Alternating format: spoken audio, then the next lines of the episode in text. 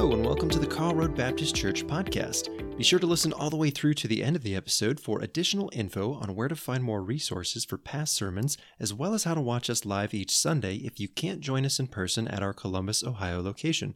Let's prepare to hear this week's sermon and listen for what God is saying to you and what He wants to do in your life.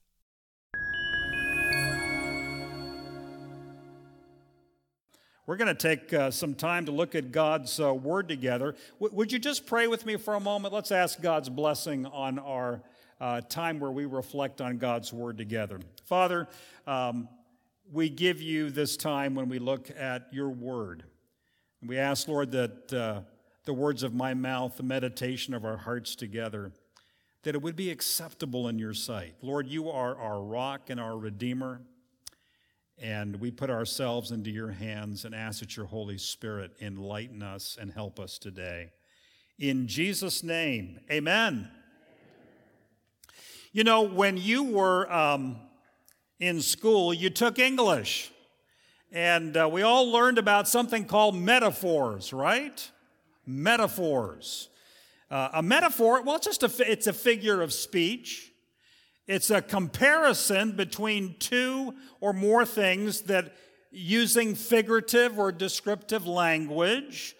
And the Bible is full of colorful metaphors. And many of them have to do with uh, being a follower of Jesus. And I'm, we're going to put some pictures up on the screen uh, of the most common ones that Jesus himself used, and you can help me identify the metaphor. All right, so here's the first picture. What are you looking at? Sheep. Jesus said, I am the good shepherd. I know my own sheep, and they know me. All right, here's another picture. What's that? Salt. Jesus said, You are the salt of the earth, right? Metaphor. Let's look at the next one. What's that? Light. That's because Jesus said, You are the light of the world, a metaphor. Now, this one might be a little bit harder. But, well, you're not a grape, but you're what? you're a branch, right? I remember when Jesus said, Yes, I am the vine, and you are the what?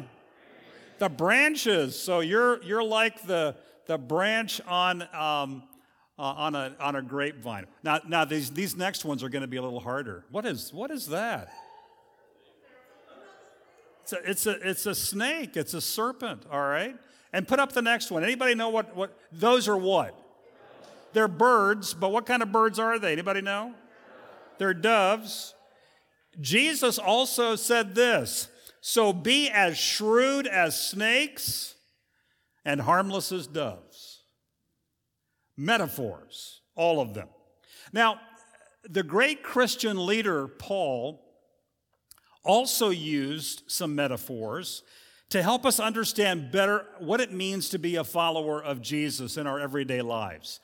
And two of them are found in um, the passage of Second Corinthians that we want to reflect on today together. Uh, Every Christian is a fragrance and a letter. Okay? And uh, I want us to look in Second Corinthians where those metaphors are used. So grab your Bible in whatever form you have it today and turn with me to Second Corinthians chapter 2. And I'm going to begin reading at verse 14 and then go into the first three verses of chapter 3. All right, so uh, this is a, a briefer passage of Second Corinthians than we've dealt with in the past, but a very important one. Second Corinthians chapter 2, verse 14. But thanks be to God who always leads us as captives in Christ's triumphal procession and uses us to spread the aroma of the knowledge of Him everywhere, for we are to God the pleasing aroma of Christ among those who are being saved and those who are perishing. To the one, we are an aroma that brings death, to the other, an aroma that brings life. And who is equal to such a task? Unlike so many, we do not peddle the word of God for profit. On the contrary, in Christ, we speak before God with sincerity as those sent from God. I'm at verse 1 of chapter 3 now. Are we beginning to commend ourselves again, or do we need, like some people, letters of recommendation to you or from you?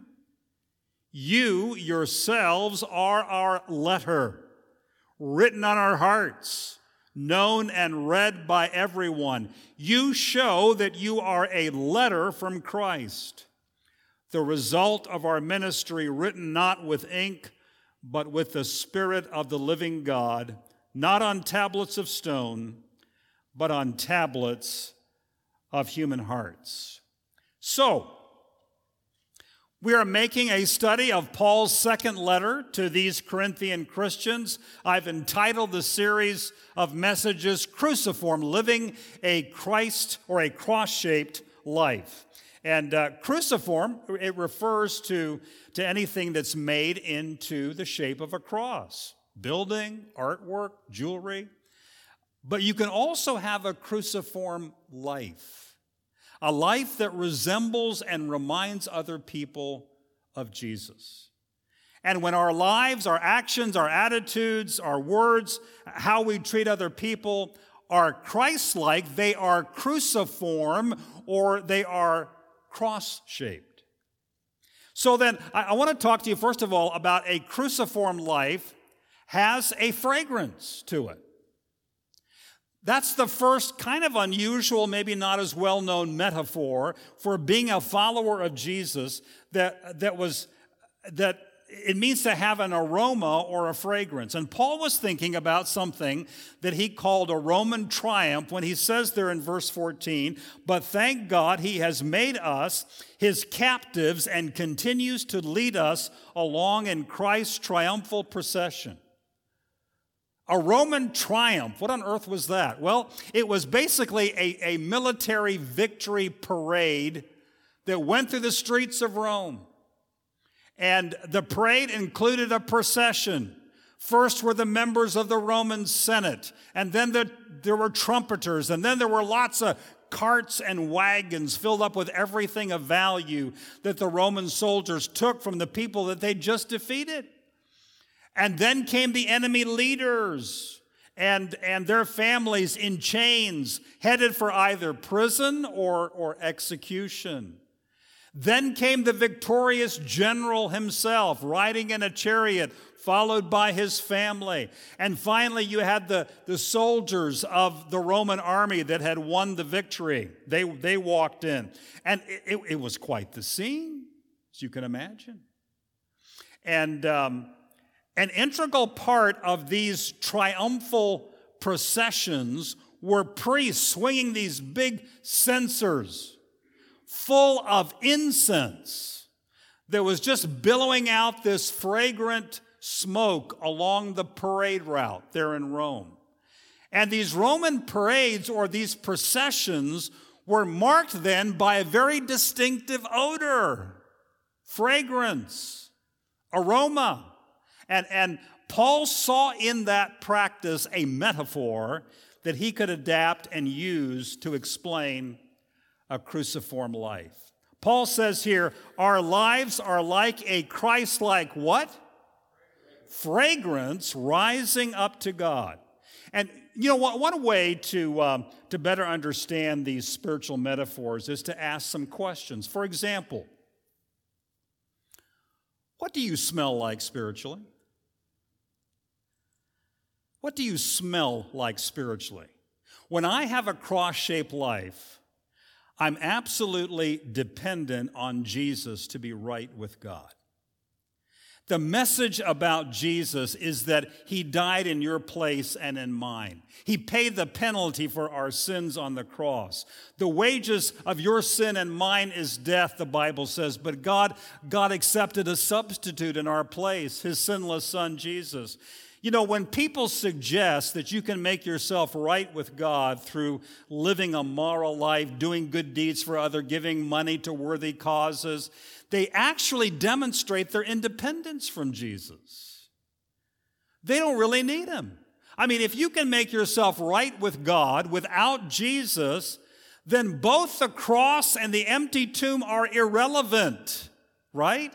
I mean, it's nice, I guess, that both happened, but so what? But when you can say with the hymn writer, Nothing in my hands I bring, simply to thy cross I cling, you declare your complete and total dependence on Jesus to make you acceptable before God. That is a spiritual aroma, a fragrance about your life, about your relationship with God. Paul continued. He said, Now he uses us to spread the knowledge of Christ everywhere like a sweet perfume. So when you and I have a cross shaped life, I acknowledge Jesus' supremacy in all of my life.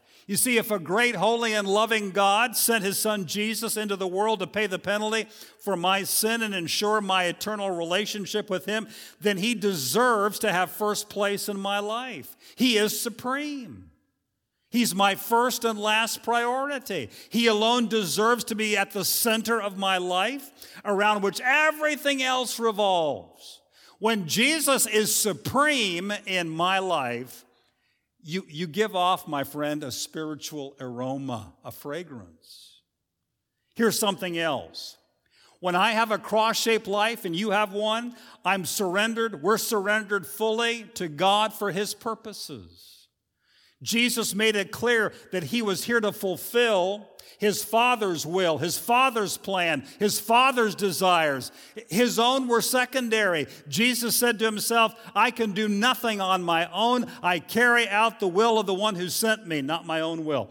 And even when it came to dying on the cross, Jesus prayed, Yet I want your will to be done, not mine. And so when you follow Jesus, you discover that he sometimes takes you through life experiences that you'd rather avoid. They can be painful, they can be difficult, hard stuff. And along the way, you learn to surrender all of that to Him.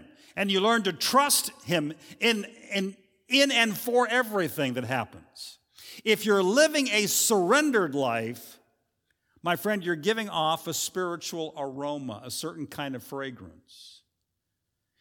Musician Steven Curtis Chapman Christian musician. He had a, a little place out in the woods where he'd stacked up some rocks, kind of like an altar. And he said it, it was a place where he would go to pray when he felt, he felt desperate for God to do something new in his life, to show up in his life, to, to, he would ask God for some kind of breakthrough that was needed. And on one occasion, when he was praying, he smelled the scent of cedar.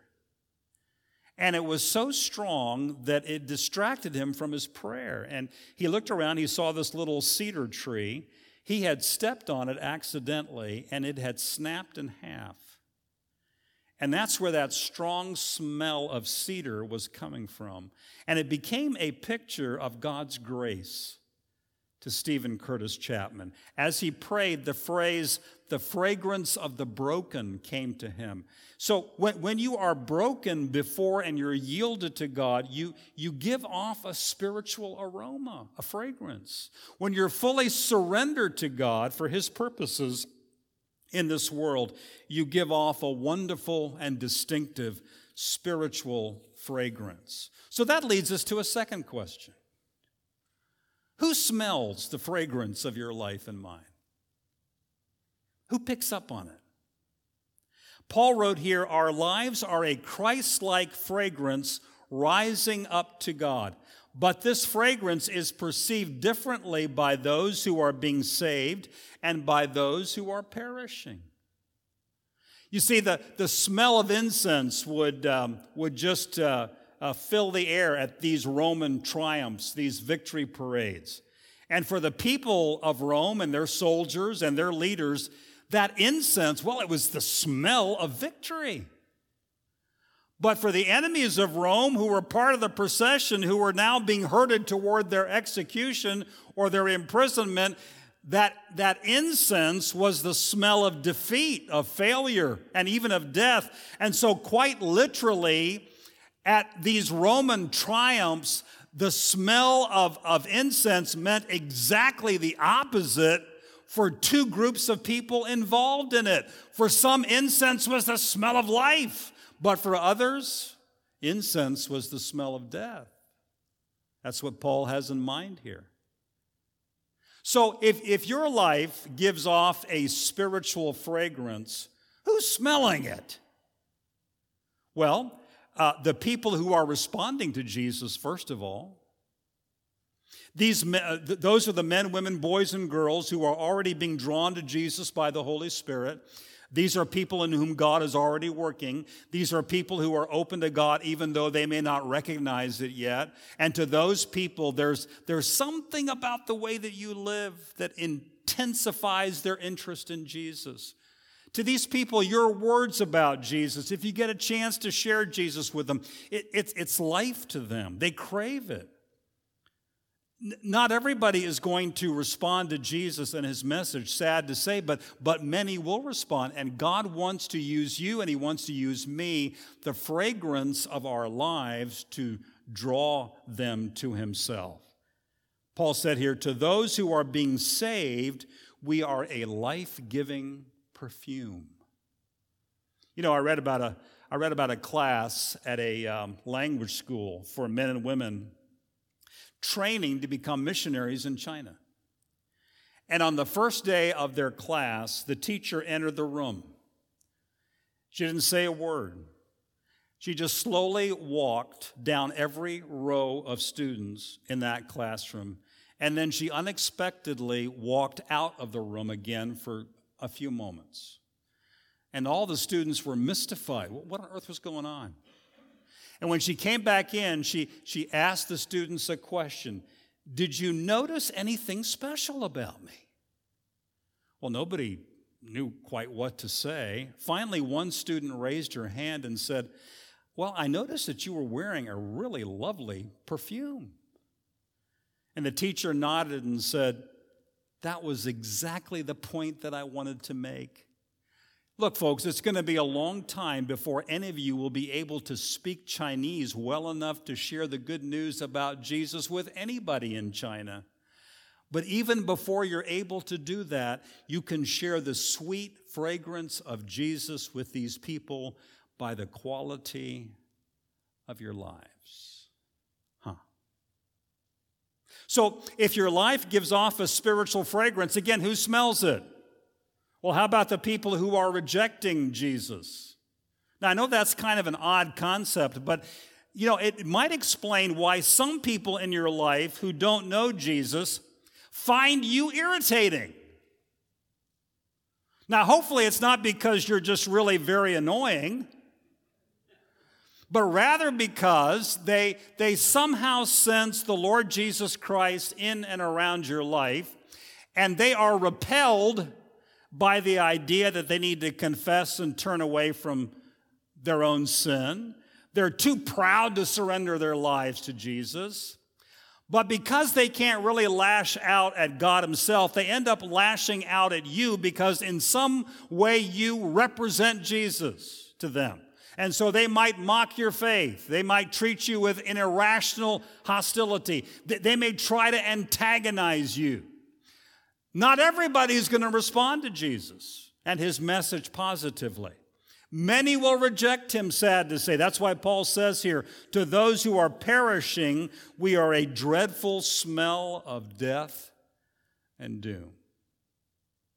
Now, if your life gives off this spiritual fragrance, who smells it? Well, God Himself, the Father of the Lord Jesus Christ. Don't, don't overlook what Paul wrote here. Our lives are a Christ like fragrance rising up to who? God. God. You, you can live your life. I can live my life in such a way that it reminds God the Father of how his son Jesus lived his earthly life. It's as if God somehow takes a big old sniff of your life and of mine, and he says, You know, his aroma is just like my son. Her fragrance reminds me of my son. So, a question. As God the Father watches you day in and day out, it, it, is he reminded of Jesus? I mean, is, is your life fragrant with the aroma of Jesus?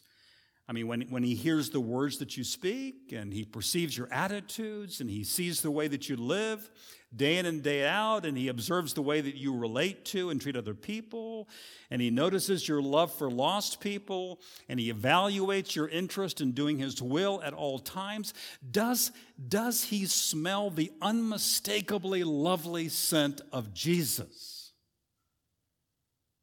or not? Hmm. You know, as with the fragrance or the aroma of incense at a Roman triumph, Paul, Paul used another metaphor here that needs a little explaining 20 centuries later. You see, a cruciform life has a fragrance, but a cruciform life is also like a letter. That's the second metaphor. You see, back in the first century, Letters of recommendation were a very common part of everyday life and culture. I mean, it was, it was just uh, the, the normal way that people would introduce themselves to other people when they wanted to forge a personal or a business relationship with you. I mean, if someone wanted to establish trust with you, they might carry with them actual letters from someone that you already knew or someone that you deeply respected you know, today, what do we do? We, we go online and Google people, right, to find out if they're trustworthy. Well, in the first century, these letters of recommendation would vouch for the, the trustworthiness, the authenticity of whoever was carrying them.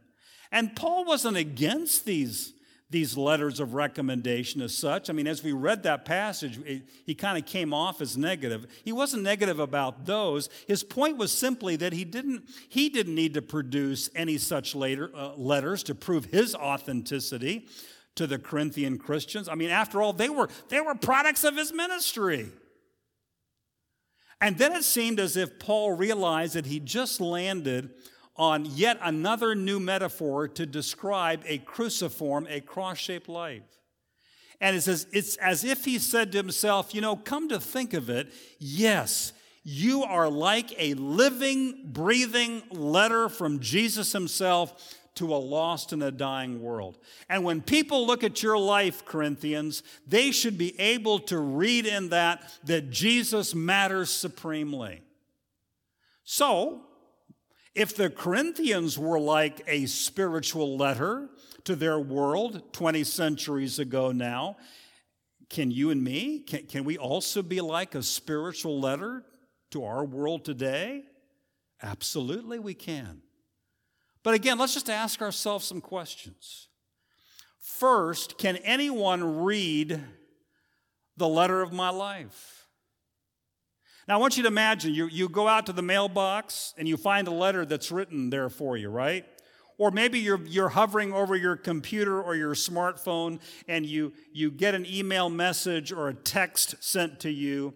If you open any letter, any message, you unconsciously ask the question, Can I read it? Is it, is it legible? Does it make sense? Can I understand it? And if, if you and I are, are letters from Jesus or an email or a text, can other people look into our lives and get interested in Jesus as a result? In other words, is your life legible? Legible. Does your life point other people to Jesus, who he is, what he's done? You know, folks, last time I checked, very few, very few non Christians read the Bible, right? Um, so, like it or not, they are drawn toward Jesus or they're pushed away from Jesus based on what they see or what they can read in your life and in my life. So, what can people read in your life that gives them any information about Jesus, about what really matters in life? Is your life legible? Or, to put it differently, is your life credible? Not just legible, but credible. I mean, would anyone become curious about Jesus by looking at your life? You know, the, those first Christians in Corinth, we've been discovering they were far from perfect. Far, far, far from perfect.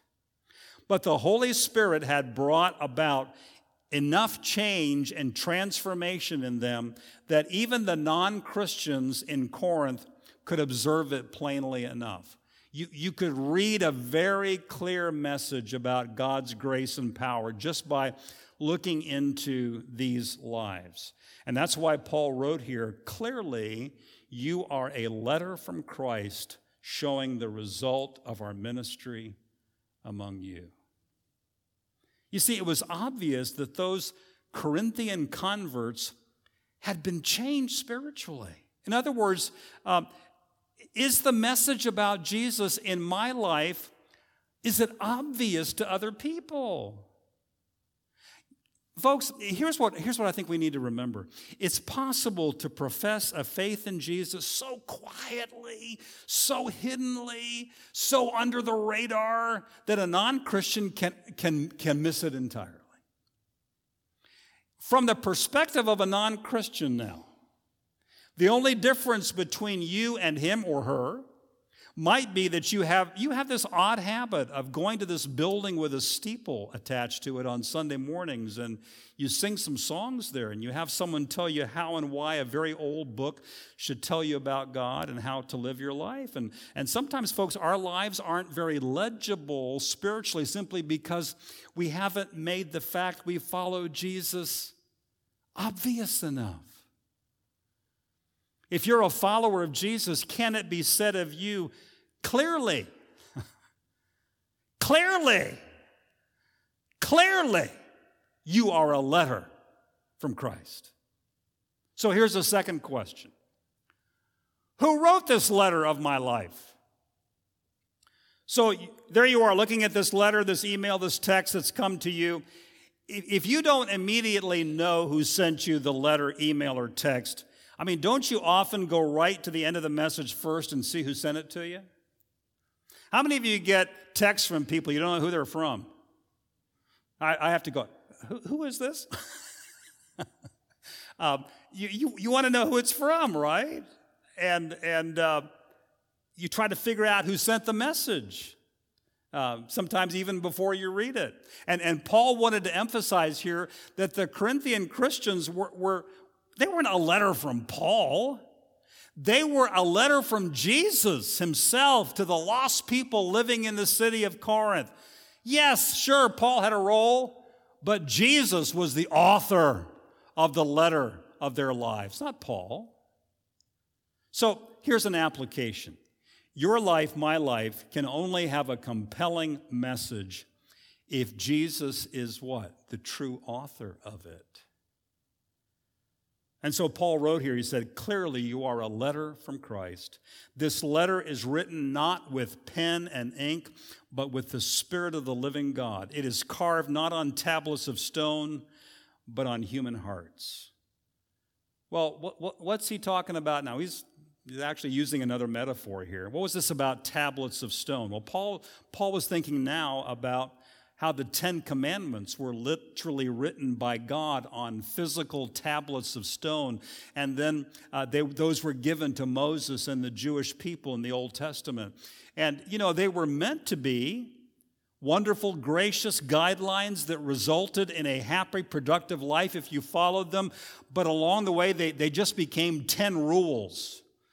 And if you kept those 10 rules, as well as some other rules, you know, God would let you into heaven. That's how people thought. And what mattered was keeping the rules, not, not loving God, not having a relationship with God, just keeping the rules. Uh, your heart condition didn't matter. And you know, folks, people, people today still believe that way. If I just live a reasonably decent moral life, that's all that really matters to God. God, I don't need a relationship with God. I just got to do the best I can. That's how most people think. That's how most people think they're going to get into heaven. But that's not the good news about Jesus, is it? And Paul said here that a person becomes a letter from Jesus only when the Holy Spirit of God comes into your heart and to your life. The Holy Spirit enables you and me to start loving God. He puts a new desire in our hearts to live for Him and to have a relationship with Him. And we run into something that the Bible calls grace, and that grace changes us at the very core of our being. That's the heart. That's what the Bible identifies as our core, who we really are. And as a result, a Christian, a Christian isn't just an improved person. You're a new person. A follower of Jesus isn't someone who's just a little different than someone who doesn't follow Jesus. You're essentially different because you've been born again by the Spirit of God. You know, in, in, a couple of chapters further on into this same letter, Paul put it like this This means that anyone who belongs to Christ has become what kind of a person? A new person, not an improved person, a new person. The old life is gone. A new life has begun. And folks, I need to ask this morning has anything like that ever happened to you spiritually? Has the real you, at the deepest place, at the core of your personhood, been invaded and transformed by the Holy Spirit? Are you truly born again? Because that's what's necessary. And perhaps you can, you can answer that question for yourself after you ask and you try to answer this question What does the letter of my life say? what, what message does your life give off? So there we are. Picture it. We're at the mailbox or we're in front of the computer screen. We're gazing at the smartphone. We open the letter, we open the message. What does it say? What's the content? What's the, what's the information? If, if you're a letter from Jesus, what does your life say on a day by day by day basis? Paul told us that the Holy Spirit lives in us now. Well, when that happens, others are inevitably going to see the evidence of it. And one evidence, one message is what the Bible calls the fruit of the Holy Spirit. These are the character qualities that the Holy Spirit works into our lives over time. What, what, what are those again? Well, I, I know you're well acquainted with them, but boy, it's good to hear them again. But the Holy Spirit produces this kind of fruit in our lives love, joy, peace, patience, kindness, goodness, faithfulness gentleness, self control. And you have to have the Holy Spirit living in and through you to produce all those, those spiritual attitudes and actions with consistency and with, with authenticity. It doesn't just happen. It happens because the Holy Spirit lives within you now and you're surrendering your life to Him on a daily basis. And when that happens, folks, people are going to come to see something of Jesus' beauty and grace revealed in and through your life. They'll see something of God's compassion and respect for human beings created in His image. Something of Jesus' integrity in how we handle ourselves. Something of the Holy Spirit's power as we sort through the problems and the heartaches that we patiently endure in our own lives. Again, folks, non Christians don't read the Bible. What do they do? They read you and they read me. And you're a letter from Jesus to them. And Jesus said that your life and mine needs to provide one additional message. Every person needs to be spiritually transformed, and that can only happen through Jesus. Uh, here's what Jesus said about himself He said, For the Son of Man came to seek and to save those who are lost. And just before he ascended back to heaven, Jesus clearly handed off this mission to you and me, to his followers. What did he say? And you will be my witnesses, telling people about me everywhere. So, folks, I, I, want you and me, I want both of us, you and me, to hear what Jesus has been saying to his followers for 2,000 years and what I believe he's saying to us this morning. You're my letter. You're my email. You're my text. You're my posting. You're my blog. You're my tweet. Your life and how you live it. Your lips when you share with others what I've done for them. You're my letter to a lost world. John Dickson is a Australian author and speaker, and he became a follower of Jesus because of an ordinary, middle aged mother by the name of Glenda. Not some world famous evangelist, not a church program, but an ordinary middle aged mother named Glenda. When John was going to school in Australia, the public school system back then would allow kids to be dismissed for a portion of a day to go and receive a, a lesson from the Bible. And this could be done in the home of, uh, of a volunteer. They probably don't do that anymore, but they did when John was growing up. And so uh, Glenda became his teacher. And uh, Glenda invited him and a few other uh, boys from his high school over to her home on Friday afternoons, and she, um, she fixed them lunch. And then they would open up the Bible, they'd read some Bible, they'd, they'd talk about Jesus for a while. And, and pretty soon, uh, the Jesus stuff became as interesting to these 15 year old boys as the free lunch that they got at Glenda's home. Now, folks, you, you got to understand these 15 year old boys, John and his friends, were far from God. John said they were among the worst sinners in their high school, just, you know, just kind of kind of messed up, typical teenagers, I guess. Um, but Glenda, she just opened her home. She, she treated them like family.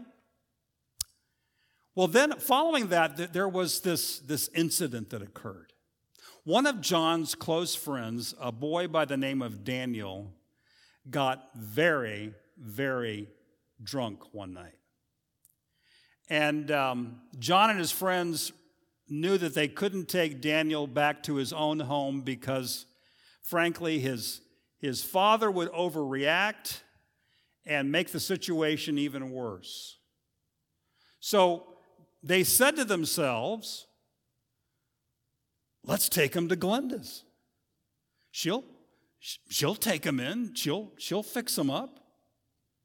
Well, they arrived at Glenda's home a little bit before midnight. How would you respond to that? And uh, she was just finishing up a, um, a, a fancy dinner party. She had a lot of people in the house, and they were just getting done with this dinner party. But when these, these boys and Daniels stood there in front of her door, she didn't bat, she didn't bat an eye.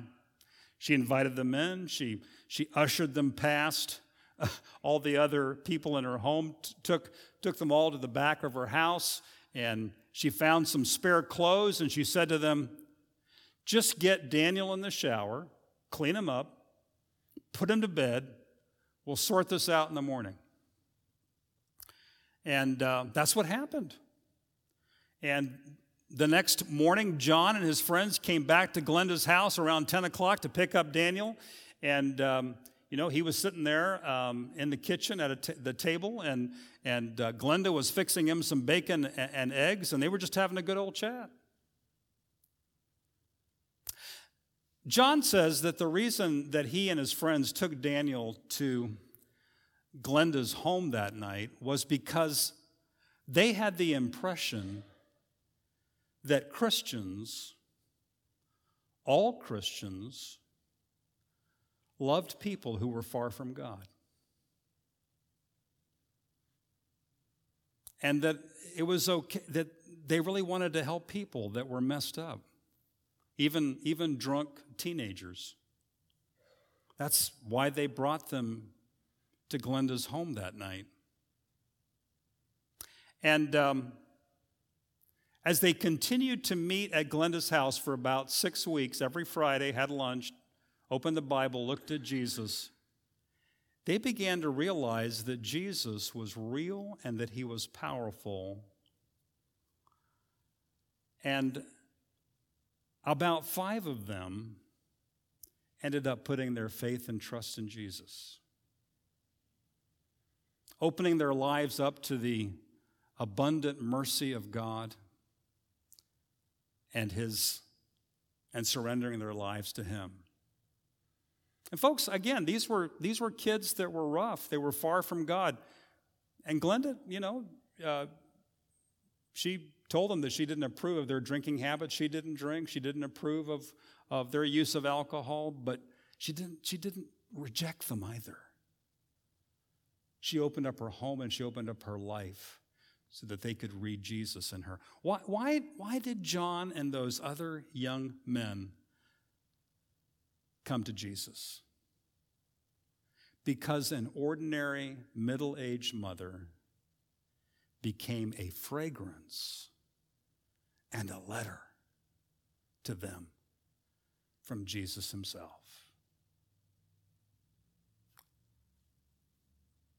Are you cruciform? In other words, do, do you have a cross shaped life? Hmm. You know, if you're a follower of Jesus, you have an aroma. Uh, you're, you're, you give off a fragrance. And, and hopefully it's the fragrance of, of Jesus himself, right? Because if it is, then you also are a letter from Jesus to the lost and the hurting people in your world. And through you, they're going to hear about the Lord's abundant mercy, and his amazing grace. Let's pray. Father God, we thank you today for the opportunity to think about how we can be a fragrance and a letter, and that you can actually use us to reach into the lives of those who are far from God and be able to, to just Communicate to them that you're a God of grace and love and mercy who wants a relationship with them as much as he does with us, and that he is seeking of them through his Holy Spirit. Father God, um, thank you for the opportunity to look into your word today. Lord, sometimes we know that we don't smell very good spiritually. We're, we're not a very good fragrance for Jesus. Sometimes, sometimes the letter of our lives doesn't really point to Jesus the way that it should. Forgive us, Lord. Thank you that there's always a new opportunity to become what you want us to be. We, we can step out, we can ask that you change us, and that you continue to use us. And Lord, I pray that for each and every one of us that as we move into a new week, that we will be that fragrance of Jesus, that letter from Jesus that people need to receive. We thank you in Jesus' name. Amen.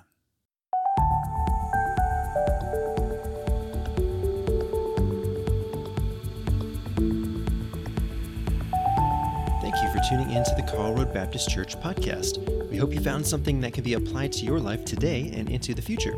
You can always watch our past services or see them live on YouTube, Facebook, and our website at www.karlroadbaptist.org. That's Karl with a K, A R L, roadbaptist.org. If you search YouTube or Facebook, look for Karl Road Baptist Church, and don't forget to subscribe or follow us if you are watching via a service that allows that so you can stay up to date and notified when another episode is ready for you to watch or listen to. Thanks again for sharing your time with us and putting in the effort to maintain your relationship with God. Have a fantastic week, and we look forward to growing alongside you in the future with the next episode of the KRBC podcast.